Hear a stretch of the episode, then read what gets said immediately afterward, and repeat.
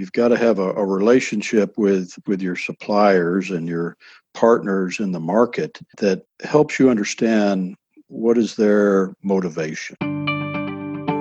Welcome to Create New Futures. Thought provoking conversations with leaders, experts, and interesting minds.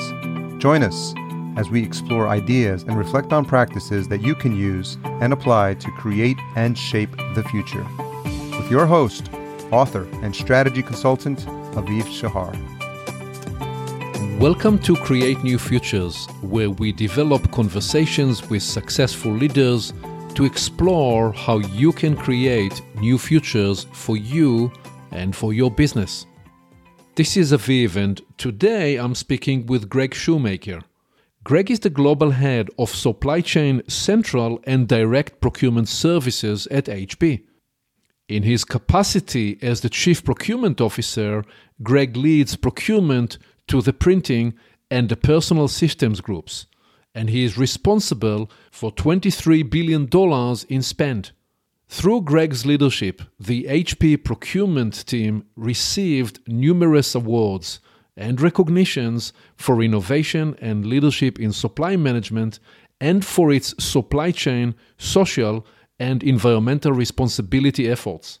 I have collaborated with Greg over the last 11 years on a series of strategy efforts, and it has always been an adventure to work with his leadership team. And so naturally, I've been looking forward to this conversation today. Greg, it's great to have you here. Welcome. Thank you, Aviv. Well, it's great to be here, and uh, thank you for that uh, for that introduction. Uh, and I'm I'm very excited to share my experiences with your with your listening group. Well, so let's jump right to it. You are leading the supply chain procurement function for many years, actually. What do you enjoy the most in your role? What gives you energy every day when you get up and come to work again?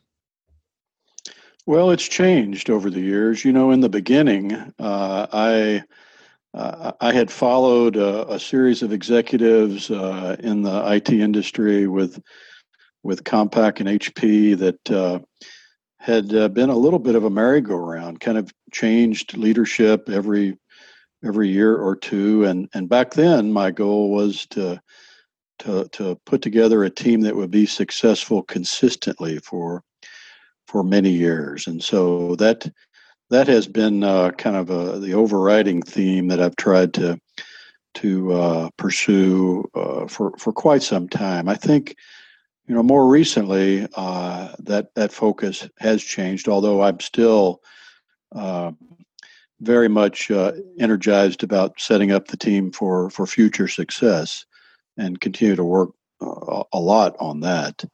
But I think you know uh, more recently it's really about helping the company to stay successful in this very challenging environment on a on a year to year basis. So uh, it it has evolved over time and and continues to evolve. And so, setting your team to success in the early stages, what were the, the one or two or three top uh, focus areas? How did you approach that opportunity and challenge?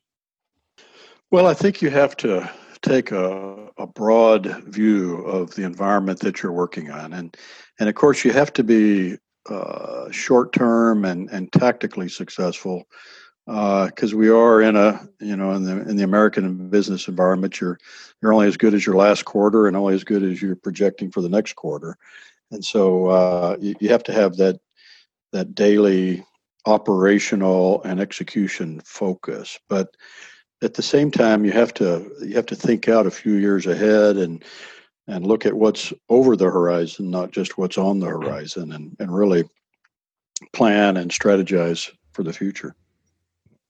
And you commented on setting now your your function and and the company to success in the tough environment.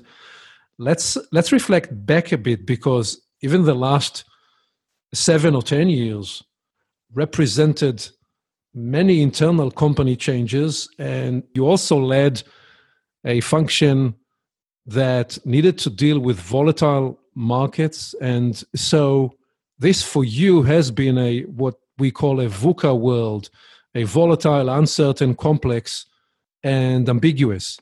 What what are some key lessons that you can share about leading resiliently in VUCA environments? Well, I, I think uh, I think first off, you have to stay grounded, uh, and what I mean by that is you have to really know what success looks like, and evaluate that uh, as you as the conditions around you change, because success may change as well. But but you have to really identify what what does success looks like, and make sure you're grounded on that as as the environment changes. And uh, you know, I think uh, one of the ways that we've been able to successfully do that is is make sure that we've got a grounding in in the facts, you know, in the data and what the what the uh, the environment uh, is leading to you towards from a from a what success looks like and and make sure that you've got a good understanding of that environment uh, with with the facts and uh, and as much uh, information, you know, relevant information as you can acquire and put to use on on uh, you know how you may need to modify what you're doing in order to be successful. You and I have spoken um, around this theme for years, and on a number of occasions, you you described to me how you're seeing an inflection point in the market, which often represented deciphering beyond the data, intuiting where, where the market is is going based on on incomplete information because we never have complete data. Give me a comment on this, the, the place of judgment call and, and the importance of understanding your markets well such that you can indeed develop intuition and rely on your judgment. Well, that's a that's an interesting question. You know, I have an engineering background, and so you know, as an engineer, uh, you always try to gather all the facts that you can, and and both in engineering and business, you don't always have all the data, but as an engineer, you can kind of extrapolate, uh, you know, based on the data that you that you do have. In business, you know, there's a lot more shades of gray, and I think you can use those same principles, but uh, when you extrapolate out what what could happen or what what what your intuition tells you, you need to have uh, a lot more uh, information about the companies and the people that you're dealing with and what are their what makes them tick. What you know you, have got to have a, a relationship with uh, in my case with your suppliers and your partners in the market uh, that helps you understand what is their motivation, what are their agendas, and and that I think helps guide you. Uh, you know, as you try to extrapolate, uh, you know, a future outcome when you don't have all the data that you need. So, uh, what would be an example, Greg, where that knowledge of your suppliers and and the insight to their motivations and concerns. C- can you share an example where that insight led you to make a decision or take a position in, in, in the market relative to, to the competition where say the, the market went in the in the zig and you went in the zag uh, to to go opposite to the market because you you understood something that others did not well, there's probably a, a, couple of examples. You know, one that comes to mind is uh, in uh, a year or so ago, one of the a big provider of uh, of LCD panels uh, decided to exit a certain portion of the market where they weren't being profitable anymore, and uh, and in fact, it it was more than just an intuition, but what they came and told us they were going to do that, but they did that before they told anyone else by many, many months. And I think, mm. I think the reason they did that and allowed us to change our strategy was because of the relationship that we had, and and where we had been transparent with them about, you know, in the past changes in our our strategy. Uh, they did likewise, and so, and so that's kind of a moniker for how the rest of it happens. You know, it's I think through those long term relationships where you have some transparency, you've built up trust over the years, you, you get insights, or or you can draw insights from just uh, you know comments that they're making to you about about the future of their business or where they're headed. How have you approached developing and sustaining such long-term relationships where practically your personal mutual trust and respect and and with some of those strategic suppliers benefited you and and your team and the company in a differential way. What what were the the guiding principles that enabled you to build that relationship? Give give me both a your your philosophy of relationship building and perhaps a an, another for instance uh, story that would exemplify it if you can well i you know i think it's it's it's really not that difficult it's it's uh it's in some regards the golden rule you know of treating people like like you want to be treated and uh, and having transparency. Now, in now in business, you can't have complete transparency because some things are company secrets or intellectual property or or uh, you know uh, uh, you know financial information that can't be shared publicly. Those are things obviously that uh, due to uh, you know company policy, moral and ethics, you just you just can't share. But uh, but I think the point is that you want to be transparent. You want to be as forthright as you can possibly be. You want to have fair dealings. You know, we're in a very tough business, and uh, and so we have to compete very aggressively, and and and so we sometimes have to carry out very tough negotiations, and and we don't always agree on on you know the terms and conditions, and that can be uh, you know quite challenging at times. But I think at the end of the day, uh, there's no subterfuge or no real hidden agendas with our supply base. They they know where we're headed, and and we we treat them, you know, with with fairness and respect. And I think uh, we get that likewise. Uh, you know, an example of that might be that we we were conducting a very tough negotiation a number of years ago with a with an Asian company that had uh, come to the States to negotiate with us on a contract that had uh, some pretty large implications because it was intended to be a, a multi-year deal, and uh, and it was going to be a tough negotiation. And we stayed on site, uh, in, you know, up through like midnight of that night, and uh, it was extremely tough. Uh, and uh, you know, we uh, we finally came to an agreement, but at the end of the day, I, you know, they told us that uh, as tough as it was, you know, they knew they could get to a, a fair agreement with us, which they did. And right. that was just, that was just the history that they had with us. Right? Yes, history of fairness, of transparency, and something they, they knew that they could trust, and and also based on long term relationships, of having gone through similar negotiations in the past. Exactly.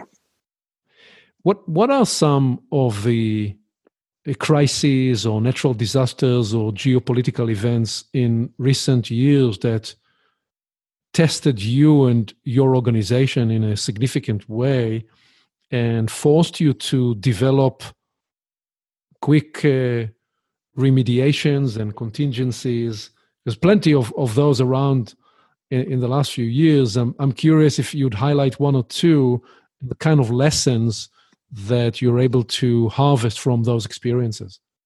Well, as you indicated, there have been many, right? There was a flood in Thailand in 2011. Uh, there's been the uh, the uh, volcano in Iceland that shut off uh, air air traffic for a while.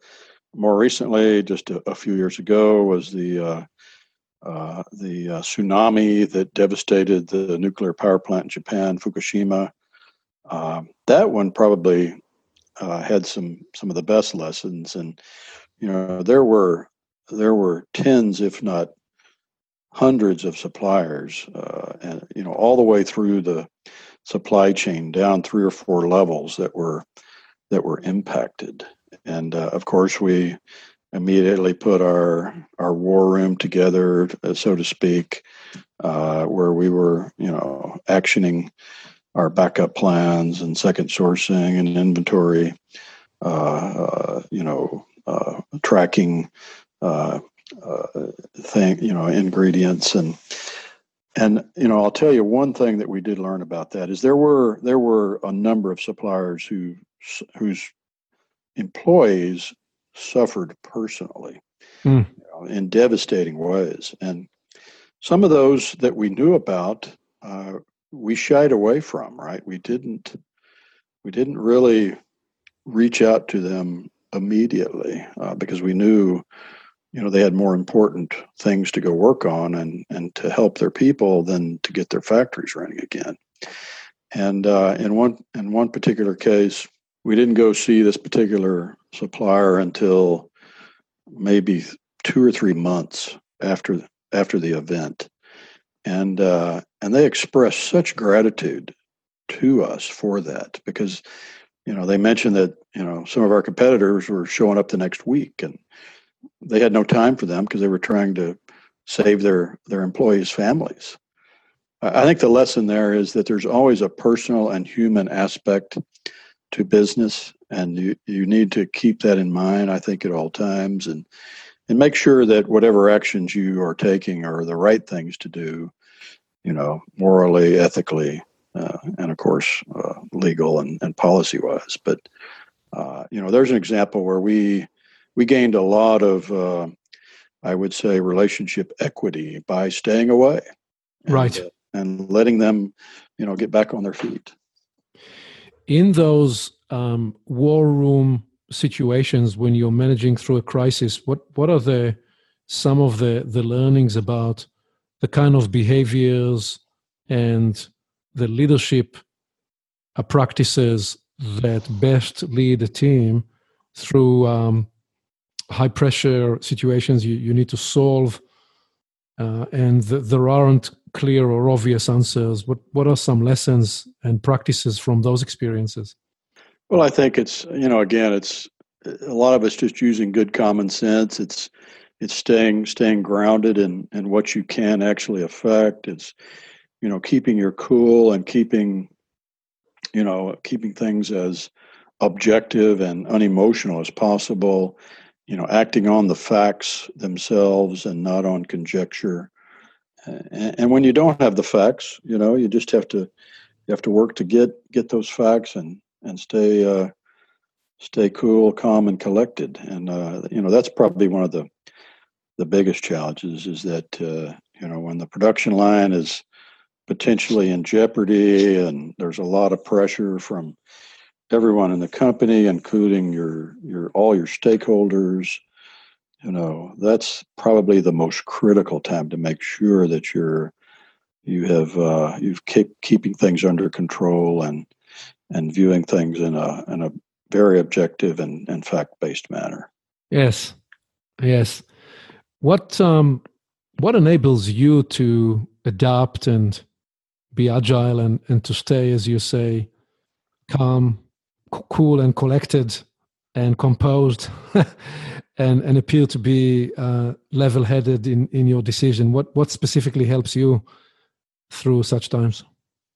Well I, you know i think it's just a matter of attitude. I think it's uh, it's understanding that uh, no matter how big the problem is uh, if you don't resolve it today you know you'll have that problem to solve tomorrow.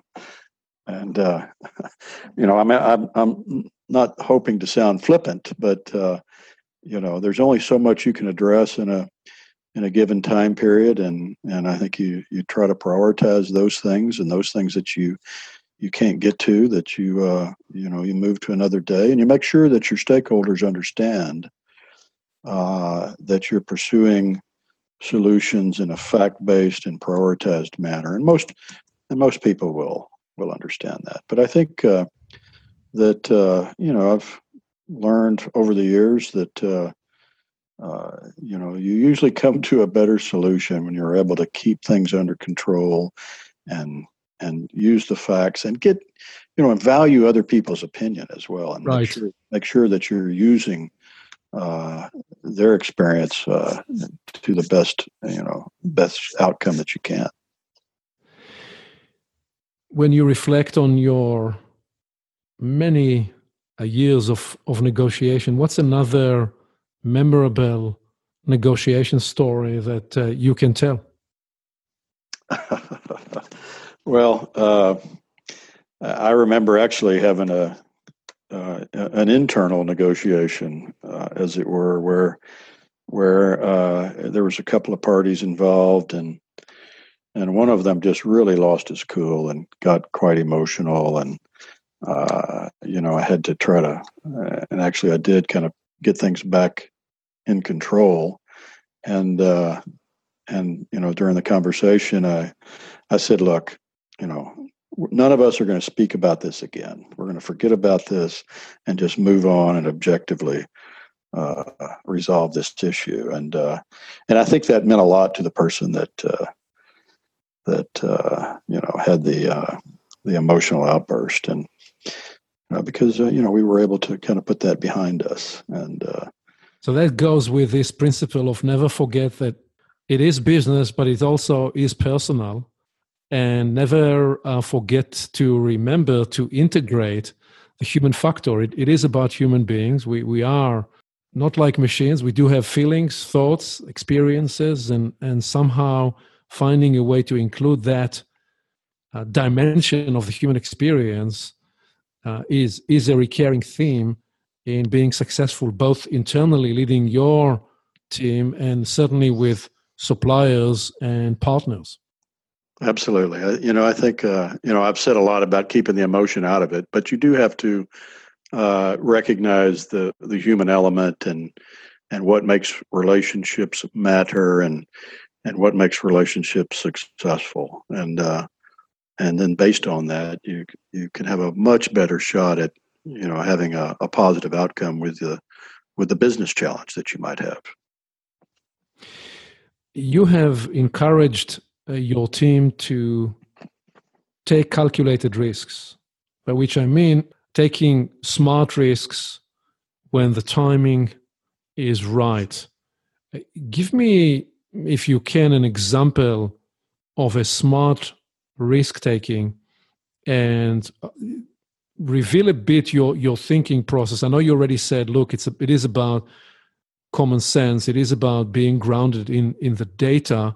So I, I understand that side of the conversation. What else goes into the right kind of risk taking in business? Well, I think you have to uh, again make sure that you're grounded in the data, both on a on a, a, a, look backwards and a look forward. So, you know, it's kind of like a a sporting event, for example. You know, let's say you're you're pitching a baseball game and it's the third time through the lineup that you're facing these same hitters. Well, you and the catcher know what worked and what didn't work in the in the previous at bats and you'll use that to to shape your strategy for the current at bat. I think business is is very much the same and and that's, you know, so to take risks, I think you need to understand, you know, what what happened in the past, what worked and what didn't work. Make sure you have that data, and then if you can use that to extrapolate, you know, uh, potential future outcomes that can you know help shape your decision about a risk. You know, you shouldn't take risk just uh, you know uh, without uh, considering you know all the alternative outcomes and and making sure that you're prepared for the downside if it were to occur, uh, uh, as well as the upside. And uh, right. you know, right. I think uh, probably the best examples are, are, where we're trying to see where the market is going when you have a vol. Let's say you have a volatile pricing uh, component or, or component that is very volatile in its pricing. Um, you know, that's usually an opportunity to try to hedge by making some uh, inventory investment that's that's more than what you currently need and you know those can be challenging situations and you you're almost never going to get it always right but i think if you prepare for that uh, and have your your analytics done in such a way that you know what the ups and downs are then you're in a position to to take that risk and and deal with the outcome. So let me now ask you about the the element of risk outside business, more in the personal adventure side of life, because I know that you love the elements, you love the out- outdoor, and um, you have explored the African safaris and fishing in the Gulf and and range of, of experiences. Um, what would you say was the scariest adventure uh, you have encountered? well, uh, you know, you you would you might think that hunting in Africa might have some, and it did have some scary, scary things occur. But probably the scariest one was uh, fishing in the Gulf uh, a few years back. I was in a relatively small boat with uh, two of my best fishing buddies, and we were probably about 20 miles offshore, and uh, we were going to head in, and I couldn't get up on a plane. And the back end of the boat was just weighted down, and I opened the hatch up, and my bilge was completely full of water. and we were like minutes from sinking. Mm. And uh, and what had happened was my one of my uh, bait well pumps had dislodged itself and uh, and was pumping water directly into the bilge, and uh, we probably had I don't know how much a thousand pounds of water in the back of the boat. I'm guessing, but you know, so so we quickly moved one guy to the front of the boat, and the other guy's bailing out the back of the boat, and, and I've got it throttled all the way down, but still am just creeping along. And uh, I was really scared that we were going to sink. Uh, but we didn't. We got out of it. And so uh, uh there was a little bit of a lesson in further preparation there. yes. making making sure that all your pump hoses are uh, securely fastened before venturing out into the open ocean. yes. Yes. As we approach uh, the the conclusion of uh, this uh, dialogue, and let me ask you this: uh, You're probably towards the, the later stage of your professional career. Did you imagine? Did you anticipate that you'll be doing what you're doing now when you started? How much has this been uh, a planned journey or a surprise? Well, I think it's been a bit of both. Uh, you know, I as I mentioned earlier, I started my career as a as an engineer. Uh, actually, worked in the oil business for a few years. Uh, went into business for myself, building custom metal buildings. And, you know, I've done a lot of things. And uh, when uh, when I went up to work in the computer industry, it was also as a as a production engineer. And uh, I did have a plan to uh, to want to you know move up the management chain into a, a vice president role, uh, uh, and, and actually had had a, had a bit of that laid out on paper, uh, and that's something I I mentor now and, and suggest to young folks coming into their their careers that they should have some sort of long term plan. But I never I never in my wildest dreams really at, at that stage thought about procurement or even business related uh, activities. I was really thought I'd be uh, on the technical path. So that has been a, quite a surprise and quite a fulfilling one. I mean, it's it's uh, it's been quite challenging and quite rewarding, and uh, I never would have really thought that I'd that I'd be at this stage uh, right now. What advice would you give yourself if you were 25 again today, searching to find and develop your professional path? Well, I would probably uh, spend more time uh, learning some additional languages. huh. right. I actually, told a young man uh, a few years ago to study international marketing and learn Mandarin.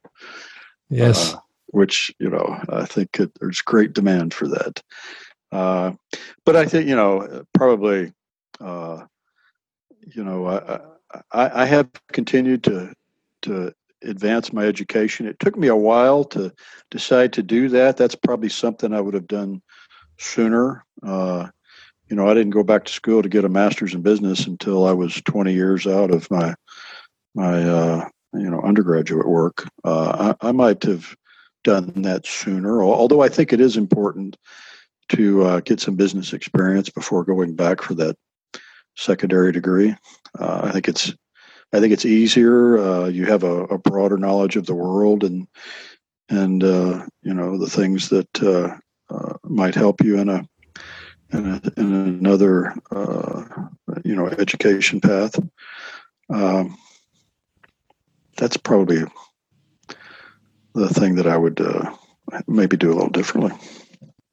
So you and I have collaborated over the last, I don't know, 11, 12 years now, I think on five different times you brought me to uh, work with you and, and your team. What's the one or two most uh, important elements that you took from our collaboration and, and work together? I think the biggest thing, uh, Aviv, that you've helped us with consistently over the years is that you help us to develop a, a common vision of the future and a, and a common set of initiatives to go work on to realize that future. And, uh, you know, and it's all about galvanizing a team and getting a team to head in the same path. And, you know, I do like to use the sports analogy.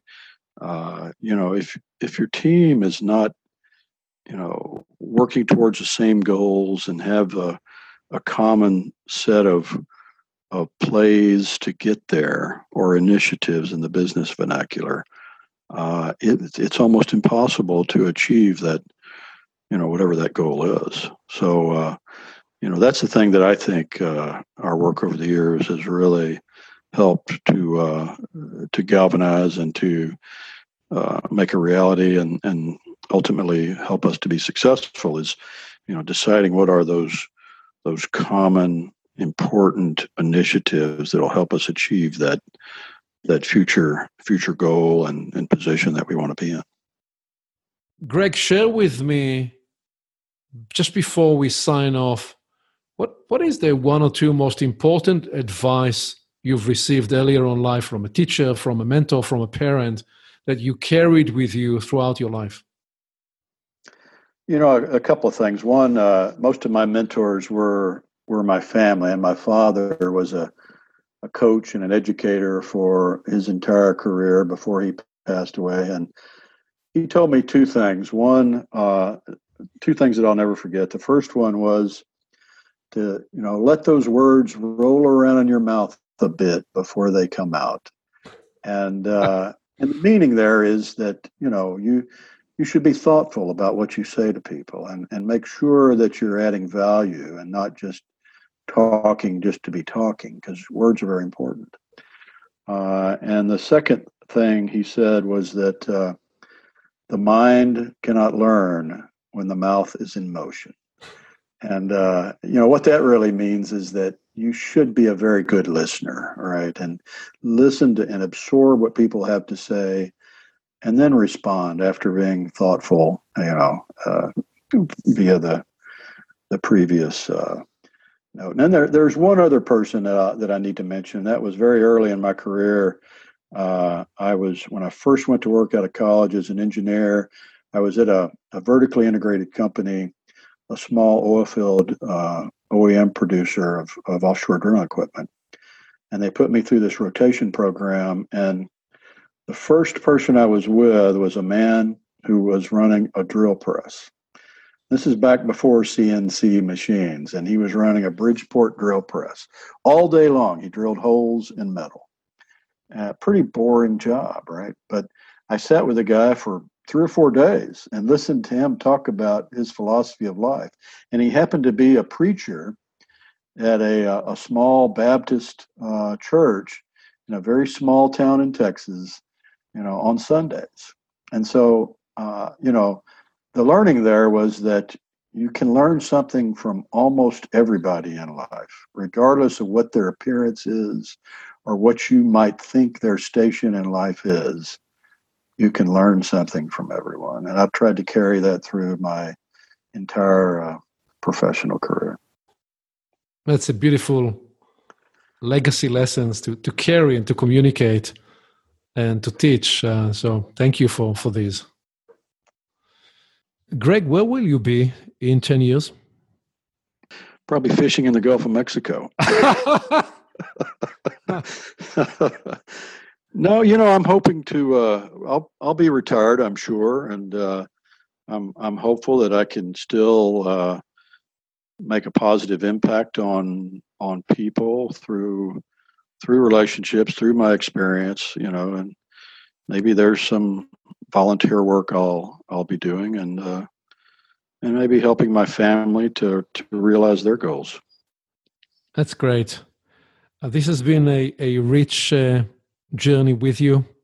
Uh, thank you for those thoughts and ideas you shared with us and with people listening to create new futures.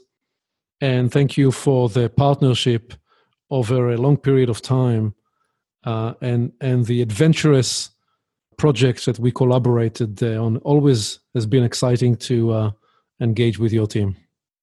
Well, thank you, Avi, for inviting me to share uh, my experiences and, and our our experiences together. I, I appreciate it, and uh, hopefully, good things will come out of this for, and maybe a, a kernel or two for those who are listening. Here we are. We've landed this Create New Futures journey, and it's your time to take action. Here are a few steps you can take this week. First, build long term relationship with partners and clients, relationships that are based in understanding, fairness, mutual respect, and trust. Second, understand your ecosystem and markets deeply to develop an intuitive sense of the dynamics and forces shaping these environments such that you will be able to make judgment calls and choose a course of action. And third, in crisis, remember you lead by staying grounded, by preserving common sense, and by keeping your cool and keeping your focus on what you can affect. One more thing you can reach me directly by phone and on email to explore how we can help you and your team create your new future. See you next time.